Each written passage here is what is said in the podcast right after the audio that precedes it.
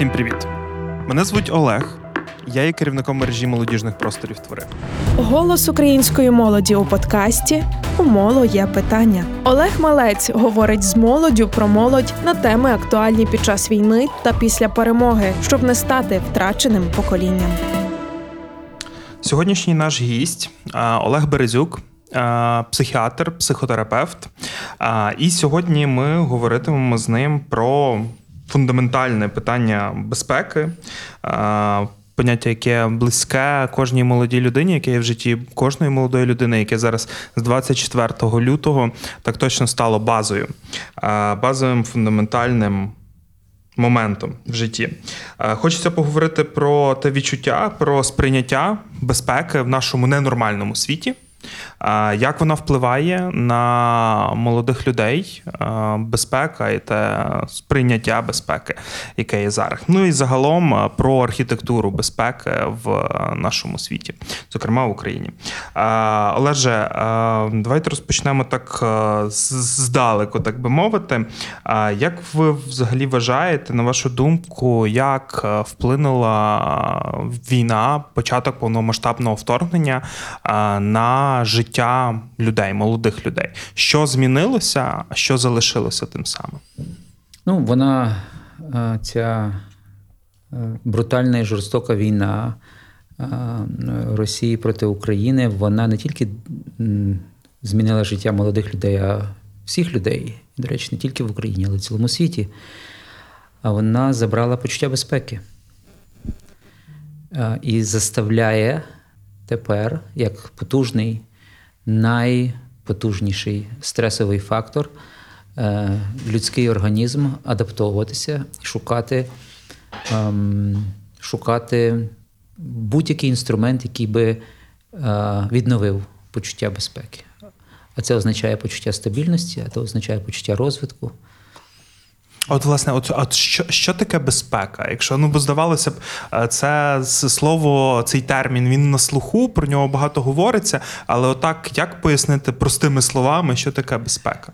Безпека це е, стан, в якому людина впевнена за цілісність свого тіла, за збереженість свого життя за цілісність і збереженість життя його найважливіших об'єктів, тобто об'єктів, яких, які є об'єктами любові, батьки, родичі, знайомі, діти, е, кохані люди.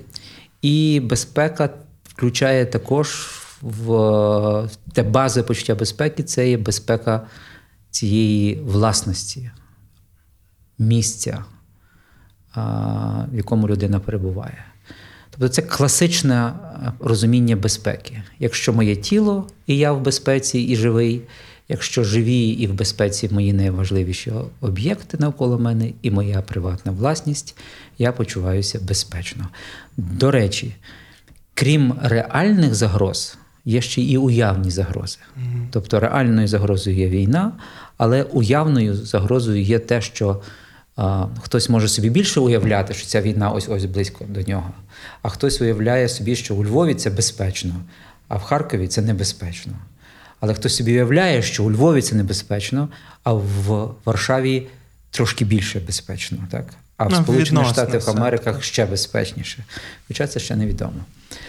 Тому е, в системі почуття безпеки лежать в її основі, лежать інстинкти, видові інстинкти. Ми є істотами біологічними і а, користуємося інстинктами, які вироблені протягом тисячоліть нашого філогенезу, тобто розвитку нас як гомо сапіенса, виду біологічного.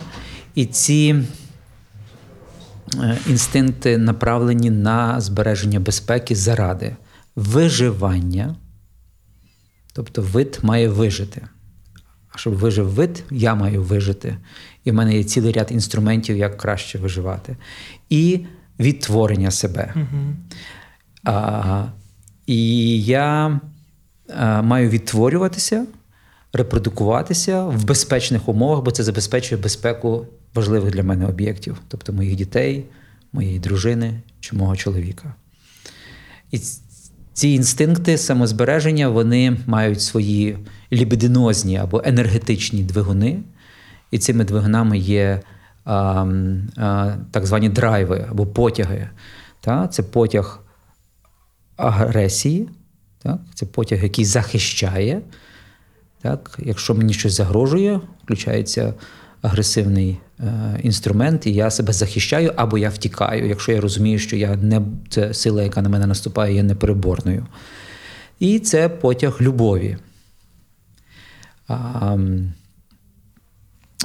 який ну, мене зближує з моїм майбутнім, так? з репродукцією. Ці два, два, два драйви є критично важливими для людини. Деякі вчені, я розділяю їхню думку. Е, Зокрема, це видатний е, один з засновників психоаналізу Альфред Адлер, який пішов далі, ніж всі його колеги.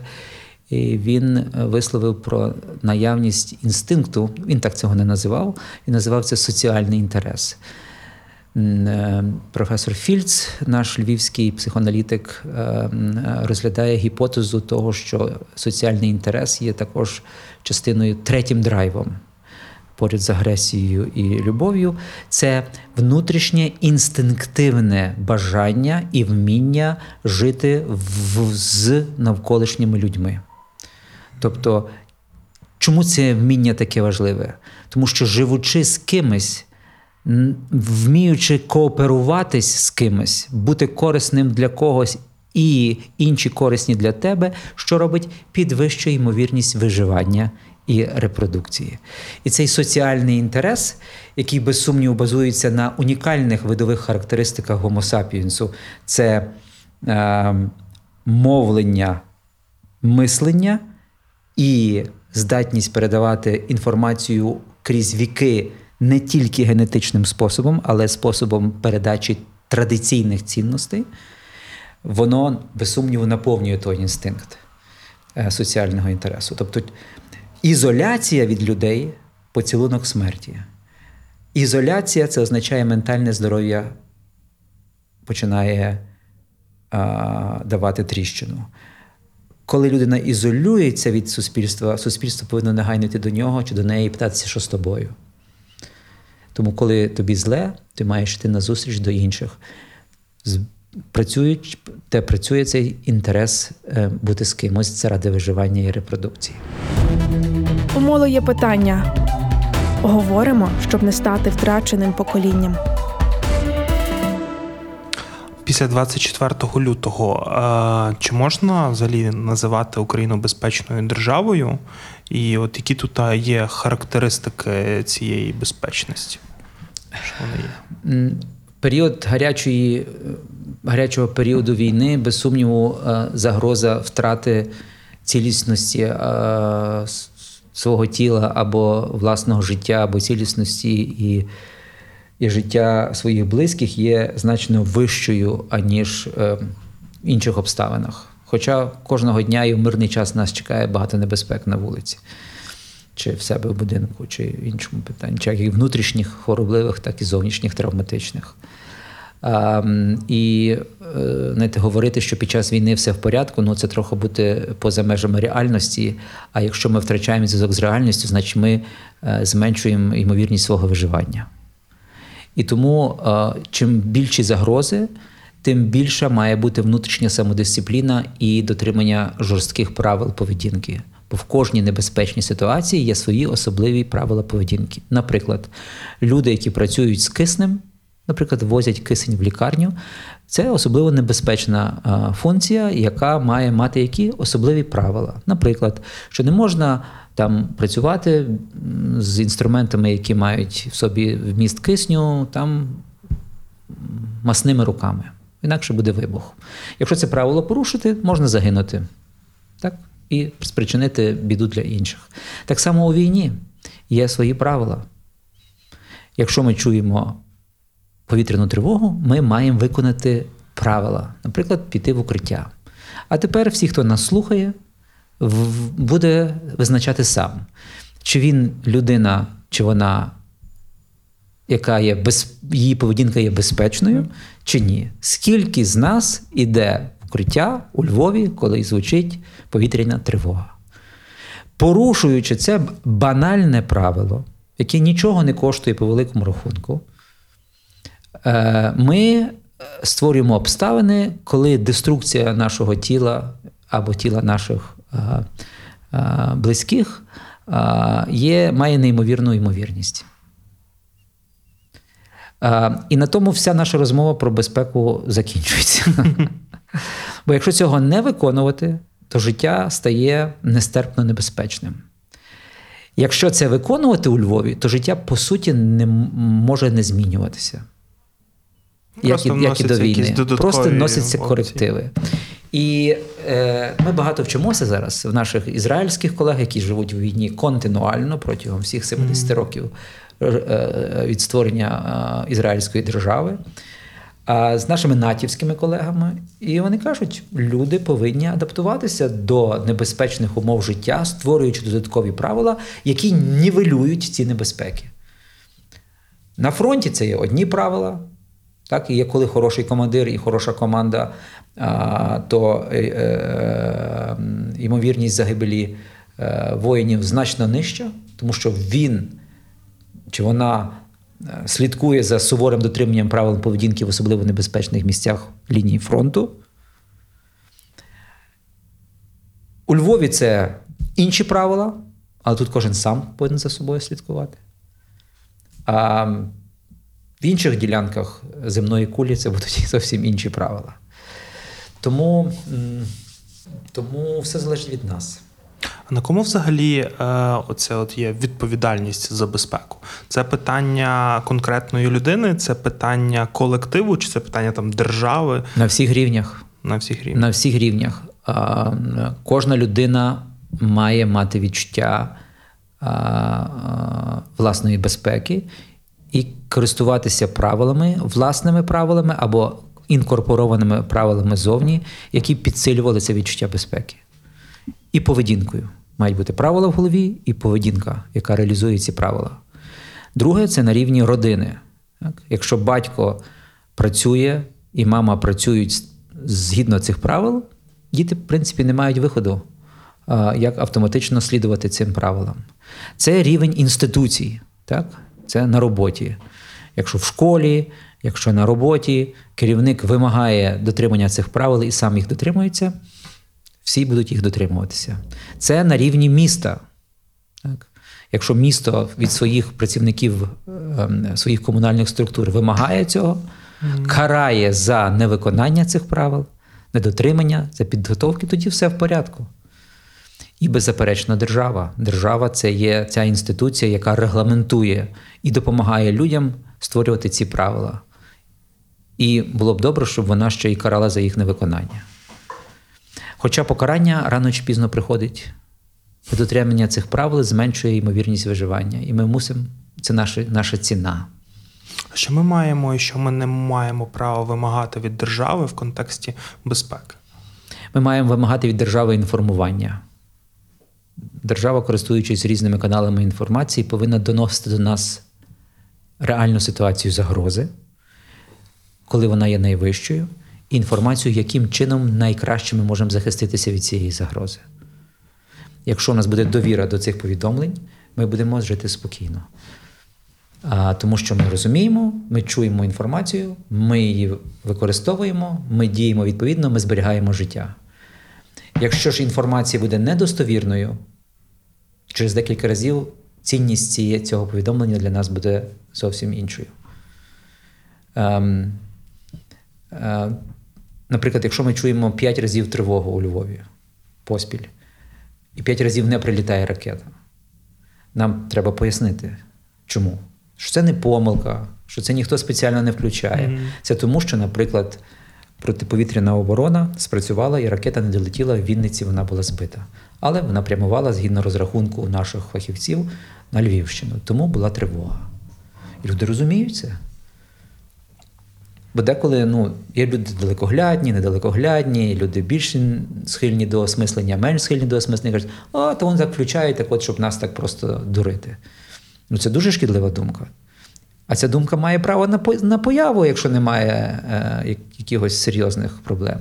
Тоді потрібна потужна інформаційна підготовка для того, щоб людям пояснити, що це сталося завдяки діяльності інституції Збройні Сили України, які не дозволили нам пережити вибухи у місті Львові, які нас, які нас моментально дисциплінують.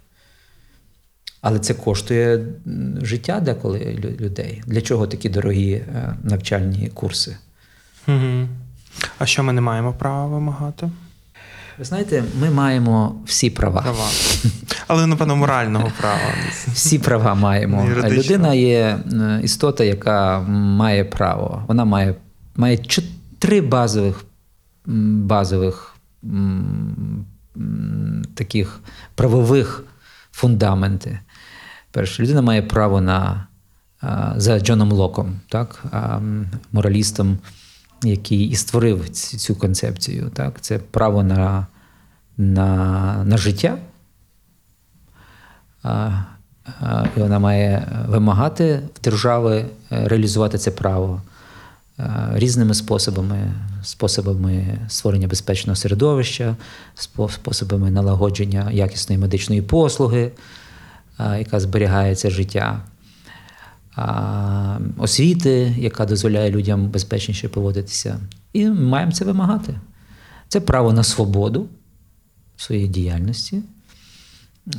І людина має право вимагати бути вільною, але не від правил, які всі ми узгоджені інституційно. Бо іноді анархія каже: я маю право на все і маю право не ховатися в у, укриття, коли є тривога. Ну, по великому рахунку, право таке є.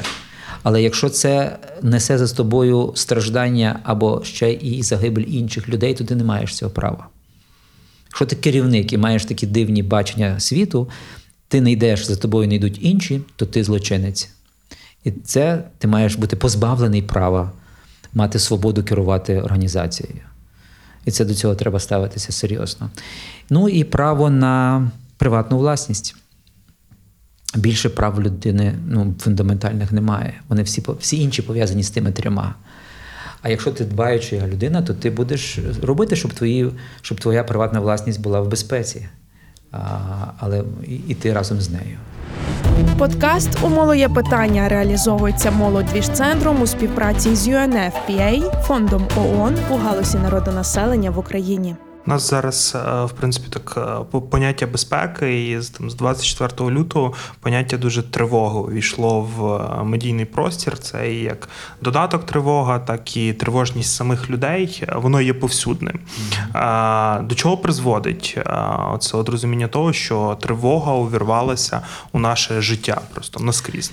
У 90, 80-90% людей це пройде як ну, шляхом адаптації, так, і ми до цього пристосуємося і будемо з тим жити.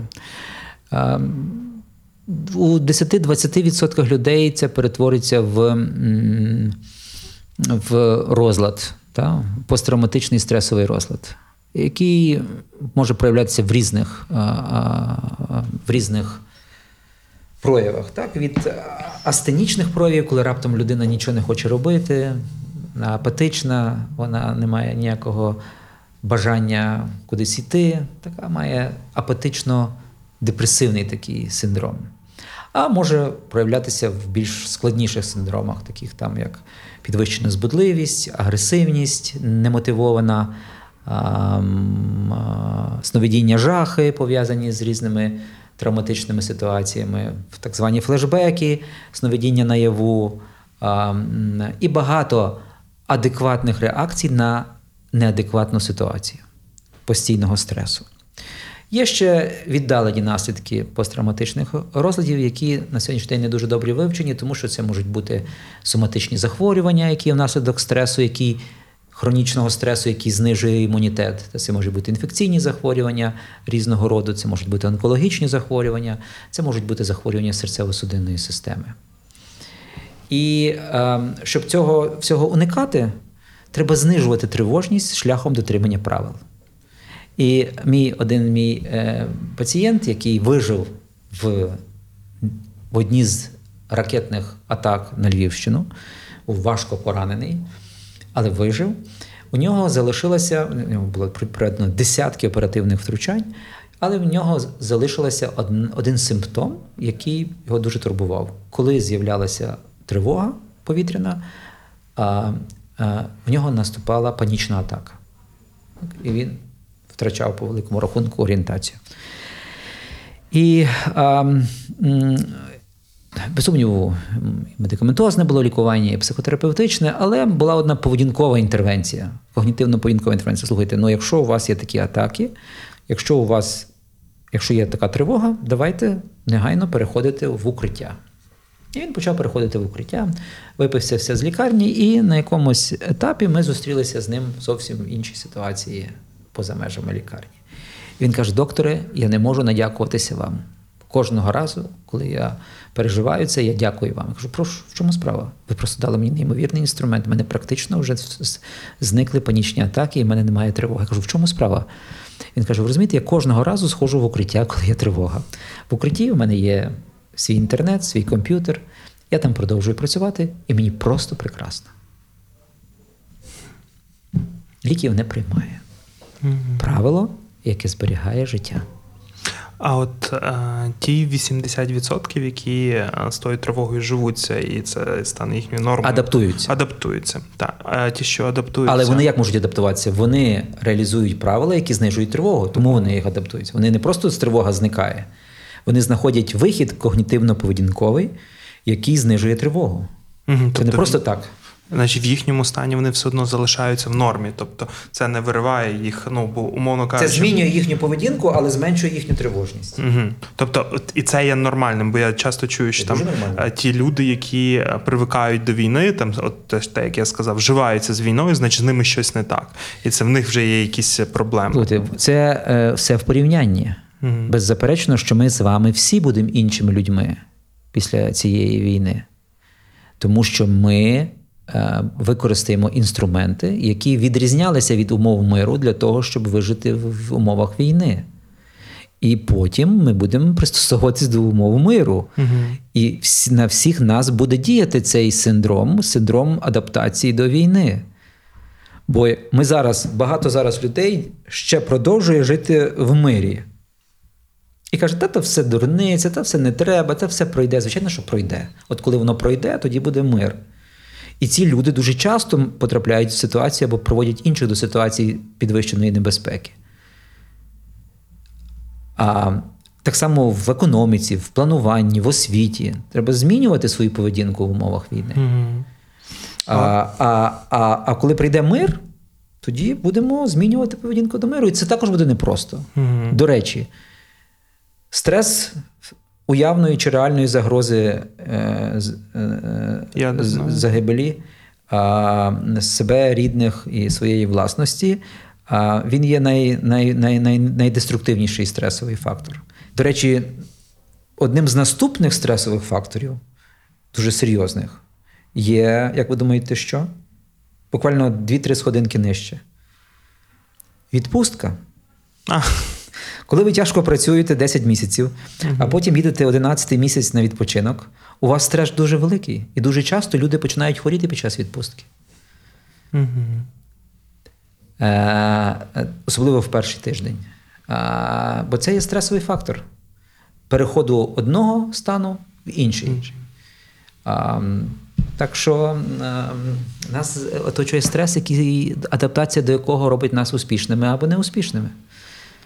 А от якраз можна зараз говорити про якісь такі конструктивні, саме позитивні е, явища того, що ми перебуваємо в такій ситуації стресів, тривог, тощо. Стрес тощо. це є е, енергія, яка е, заставляє організм знаходити ресурси до, для адаптації. І це великий позитив. Але ми, ми мусимо до цього бути готові просто. Якщо наш організм не має такого ресурсу, ми мусимо його знайти ззовні і реалізувати. Якщо ми знаходимо його зовні, ми декомпенсуємося. І тоді нам допомагають знайти зовні. Так? Люди, які мають посттравматичний стресовий розлад з вираженими клінічними ознаками, можуть потрапити в зону уваги фахівців галузі ментального здоров'я. Якщо вони не самі можуть туди зайти, що буде неймовірною ознакою здоров'я. Коли до нас люди приходять і кажуть, в мене є посттравматичний стресовий розлад, ну вони так не кажуть, а вони кажуть, я там не сплю, так далі, так далі. І ми трошки більше опитуючи їх, кажемо, слухайте, ви страждаєте на посттравматичний стресовий розлад. Але так як ви прийшли, ви здоровий. Ми вам просто допоможемо, бо ви відчули, що ви не адаптуєтесь до цієї ситуації. Але якщо цього не стається, люди самі не приходять, то їх проводять родичі. Це вже гірше, так, бо людина не критична до свого стану і потребувала зовнішньої підтримки для того, щоб потрапити до фахівця.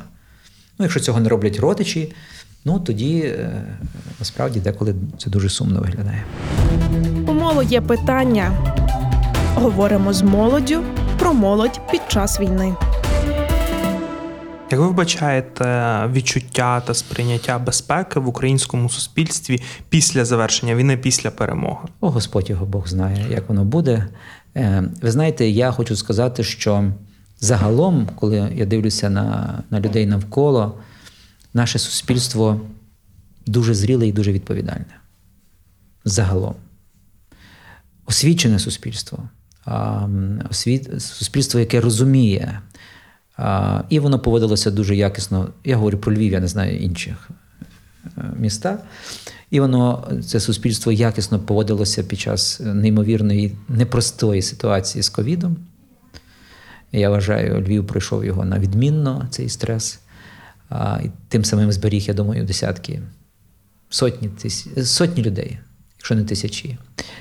А друге, і е, дуже адекватно і нормально проходить цей період. Бувають винятки, бувають проблеми. Чим далі, тим буде важче, тому що треба буде від себе вимагати е, виконання правил в найдовший період часу. Але я думаю, що е, люди. Ще один важливий компонент, я мушу згадати його, хоча може люди деякі зустріти певний опір. Людство взагалі зіткнулося з стресом, який є руйнівним з першої секунди е, його існування, образно кажучи. Бо загрози завжди навколо були. Так? Або тебе з'їсть лево, або крокодил, або там, інфекційне захворювання, яке не лікувалося. І стрес завжди був. І люди завжди переживали стрес втрати життя, здоров'я своє або своїх родичів і втрати своєї власності. І без сумніву, протягом тих тисячів років а, людство придумало багато інструментів. Так? І е, мені дуже подобається цитата. Е, Недавно мені подарувала її одна з моїх колег, психіатрів військових Сполучених Штатів Америки. Е, Це цитата Шекспіра, який е, свій час е, писав про е, посттравматичний стресовий розлад а, і давав інструкцію, як вижити. Він сказав: е, печаль, яка мовчить, наповнює серце, зв'язує його і розриває його. Нехай печаль і сум говорять. Тобто, е, для того, щоб, щоб пережити стресовий розлад, треба комунікувати з іншими людьми, про що ми говорили з вами в соціальному інтересі. Крім того, якщо ви відкриєте Біблію, яка є е, книжка, яка я не проповідник і не священник, я звичайний лікар, віруючий чоловік. Але е, якщо візьмете цю книжку, це кожен абзац цієї книжки це про страждання. Але не тільки про страждання, але про інструмент, як це страждання пережити.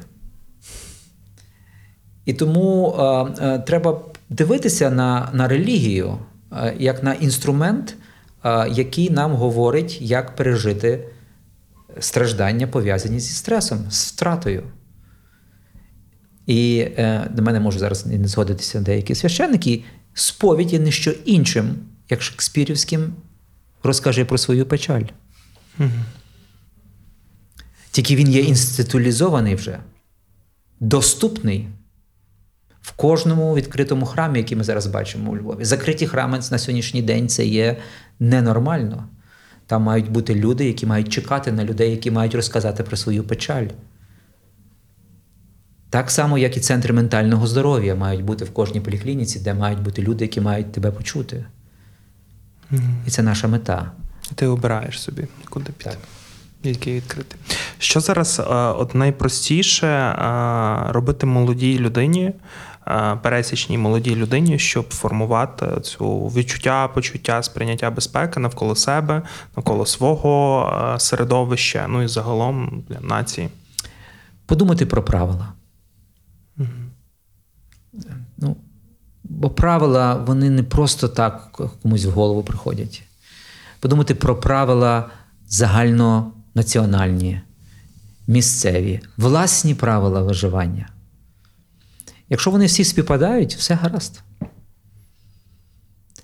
Я, е, ви так наголошуєте весь час про молодь, так розумію, це молодіжний більш канал. Так?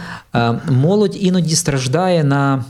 І це, ну, слово страждає не зовсім підходить, але характерно для молоді те, що вона заперечує правила, що є неймовірно якісним е, моментом молоді, тому що вона шукає нових інструментів.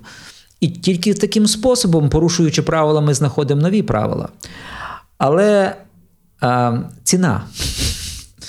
Будь ласка, давайте будемо порушувати правила Допустимих в експериментальному процесі. Мгм. Так і то, дотримуючись, якщо ви працюєте з киснем, будь ласка, не порушуйте правила і не працюйте з киснем масними руками, бо буде вибух. Можливо, внаслідок цього вибуху народиться якась нова речовина, але вас вже не буде. Так? Бо іноді е, геніальні е, винаходи це винаходи, коли порушувались правила так, е, цієї чи іншої справи. Але що стосується безпеки, особливо під час війни, правила порушувати не треба. Тому е, для молодих людей треба сказати, давайте ми подумаємо про елементарні правила безпеки, які порушувати не треба. Наприклад, крім того, що треба йти в укриття, є правило номер один. Так, зауважте. Наголошуючи. Це е, будь-які ознаки посттравматичного стресового розладу, чи вони апатичні, чи вони депресивні, чи вони е, тривожні, чи вони навіть психотичні, е, не можна лікувати вживанням будь-яких психоактивних речовин і алкоголем, бо воно погіршується в мільйон разів. Мільйон. Правило номер один. Не вживати алкоголь. Правило номер два не вживати алкоголь. Правило номер три не вживати алкоголь і інші речовини. Як би вам хтось не розказував, що воно просто круто, там, як воно там по-молодіжному сказати, бомбезно чи, чи, чи офігенно, а, тобто не знаю як. Це є жахлива, а, стереотипна, шкідлива а, звичка, яка руйнує не життя, яка руйнує нейрон, а нейрон, відсутність нейрону робить тебе тупим, який не можеш адекватно реагувати на зовнішні подразники, і просто як, ну, як тупа курка, розумієш? Бігаєш з кінця в кінець, і толку з цього немає. Оце я хотів в кінці вам сказати. Дуже перспективно. Дякую, Олеже. Е, Дякую, слухачі. Е, Подкасту Моло є питання. Реалізується молодіж центром у співпраці з фондом ООН в галузі народонаселення в Україні. Не забувайте про ваші коментарі, вподобання та підписки. Ставте там питання, які крутяться в голові. Сторінки фонду ООН в галузі народонаселення, молодіж центру та радіо Сковороди чекають на вас. Наші сторінки з Олегом Романовичем також чекають е, ваших підписок. Е, і піклуйтесь про свою безпеку, дотримуйтеся правил і не вживайте алкоголю у випадку, якщо у вас є якісь І інших психоактивних і речовин. інших психоактивних речовин. Вірте в Україну, вона обов'язково переможе. Всім привіт! Мене звуть Олег. Я є керівником мережі молодіжних просторів твори. Голос української молоді у подкасті У моло є питання. Олег Малець говорить з молоддю про молодь на теми актуальні під час війни та після перемоги, щоб не стати втраченим поколінням.